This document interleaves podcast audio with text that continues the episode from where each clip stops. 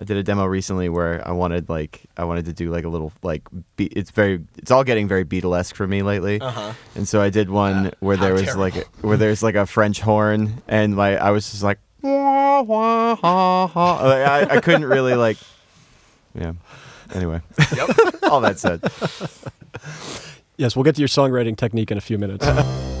You're listening to the Noon 15 podcast. I'm your host, Dan Cole, and I'll take you behind the scenes of Noon 15, an independent band writing, performing, and recording original music.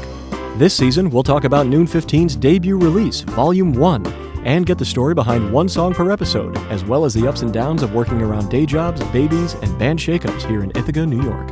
At the end of each episode, you'll hear the song in its finished form. Thanks for listening, and welcome to Noon 15, the podcast. And welcome to episode three of Noon 15, Volume 1. I'm here with Mandy Goldman, Samuel B. Lupowitz, Harry Nichols, and Joe Massa.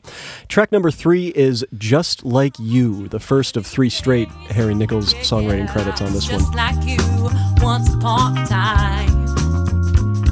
It's just like you in someone else's rhyme. It's just like you. Curious about a couple things right off the bat, Harry. Just A, if you knew what kind of beat this was going to have. Like if, if when you were writing it, you heard that, that kind of funk beat in your head.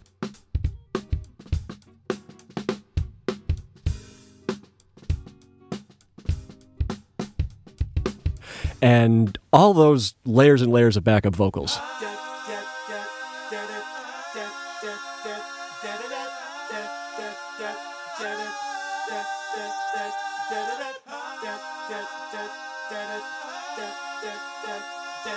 Is that part of your initial writing thing, or does that come together later on once everybody weighs in on it? Um, I think with the back to answer the last question first, with the backup vocals, it's kind of my like go-to when it's time to do a studio arrangement, uh, and I need to fill something out. uh, you know, I grew up listening to a lot of Beach Boys, so Right. that's kind of one of the things that I like to do. I like the timbre of it. I like the way it sounds usually. My vessel keeps me safe, I guess, but don't hold me as I follow. And love, my love, where are you now? I can tie a knot, but I just can't stop my sorrow. Oh, never mind. Um, with the beat, I actually so this is this was a song that I wrote a, lo- a while back and just had sort of in the backlog and uh, I had no real ideas for it one way or another. Um, it was I think the demo is just acoustic guitar and vocals, right? Okay. Oh,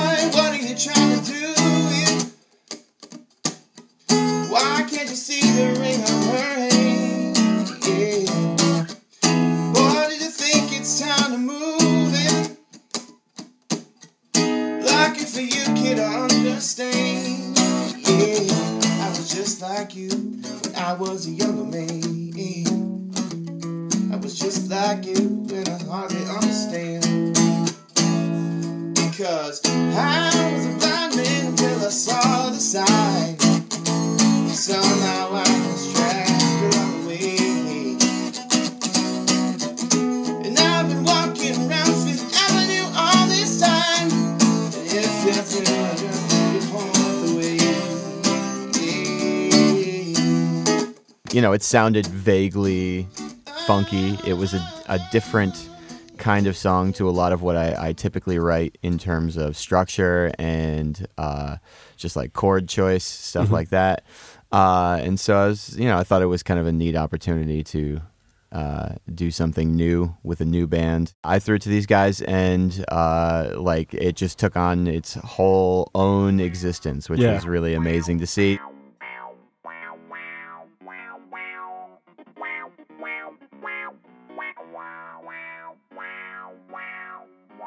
I, I didn't plan on you know i feel like i just kind of had this like seed of an idea and then everyone else just like exploded it into this actual song that is really sweet. Like joe i love your uh guitar. What was that one like uh I, I can only right so here comes the, uh, the vocal estimations of people. So the, the one that's like That's a, that's what I was just thinking of. yeah yeah yeah Yeah, There's that's some stock riffs there, some major seven, and yeah, fun. fun It's stuff sweet, there. So we're It's all really just like sweet. rubes. That's what it is. we're all just like, oh my god, that's incredible. Joe's like it's basic, guys. Well, that's not what I meant. Yeah, yeah. Just fun stuff that plays itself in those voicings that you laid out at the beginning. So Yeah. I, I'm not quite sure how to say it exactly. I don't want to say you're like in the background, but you're like through spectrums, for example. You're like you're doing a lot more. A place you never need to be. It's a blessing, but you know the hurt's there. It's not there.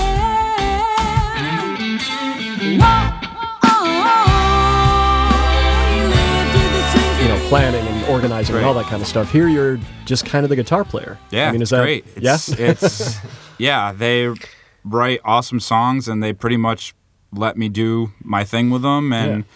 you know, there'll be some stuff here and there, some riffs or whatever that they have that Harry or Sam or Mandy have that they sort of want me to play, but sort of let me put my own spin on. And um, for the most part, I sort of have free reign to kind of play the guitar parts in my vision, and Yeah. it's super fun. yeah, that's great.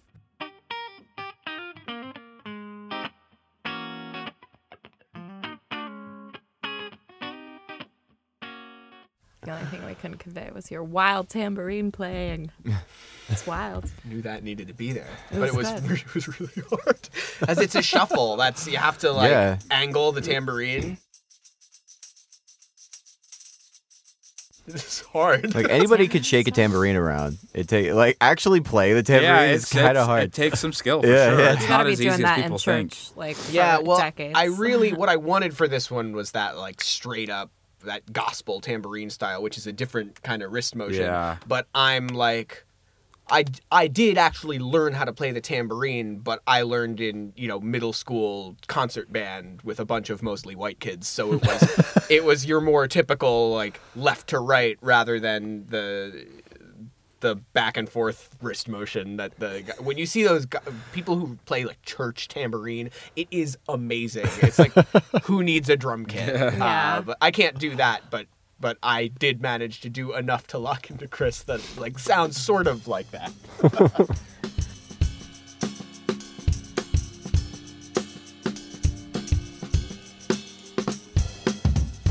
It's, it's interesting to me because this is I think that's true. This we definitely built this up as a band, but that's not always.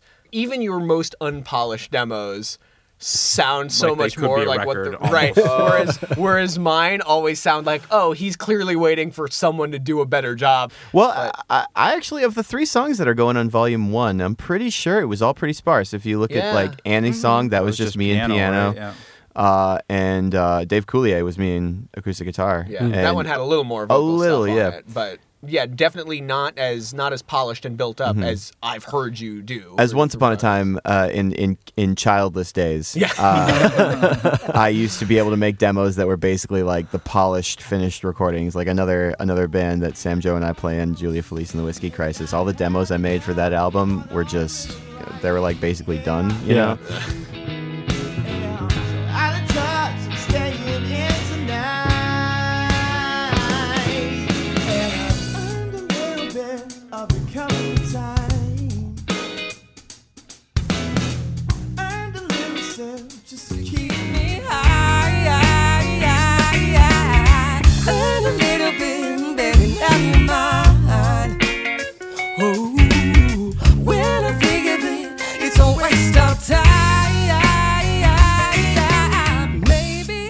these days I basically I really only have time to kind of uh, play a you know couple of chords on either the guitar or piano and whisper. Uh, because the child is usually asleep at that point, Right. uh, and uh, Life goes on. You do what you got to do. Yeah, exactly. So, but it's I I really am enjoying. I love. I've always loved collaboration, um, and I have a lot of ideas, but I usually like it better when other people bring their ideas to it, and uh, so that's something I've really enjoyed about this song, and a lot of the other songs on the album.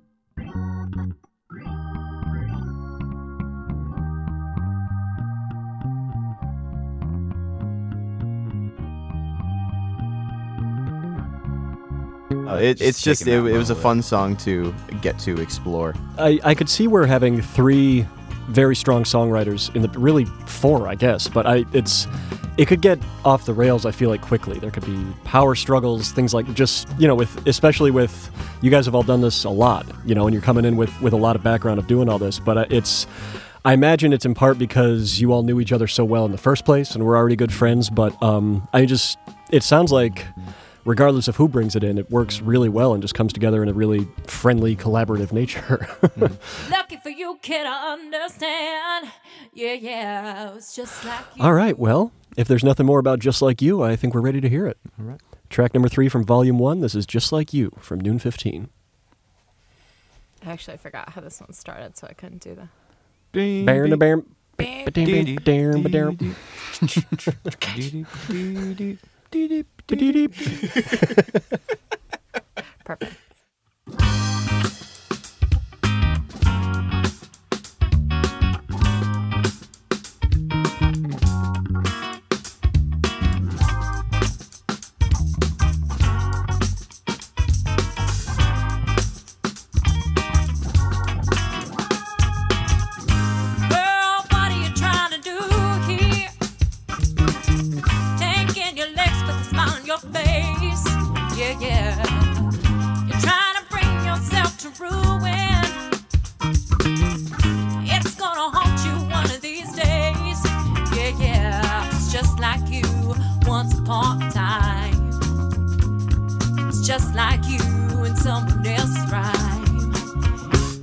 Like you.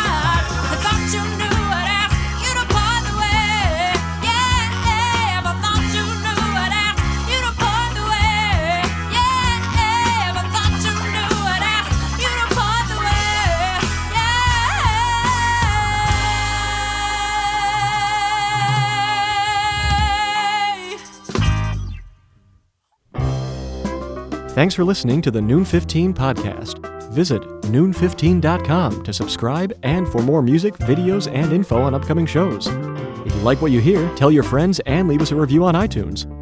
Tune in next time for another trip behind the scenes with Noon 15.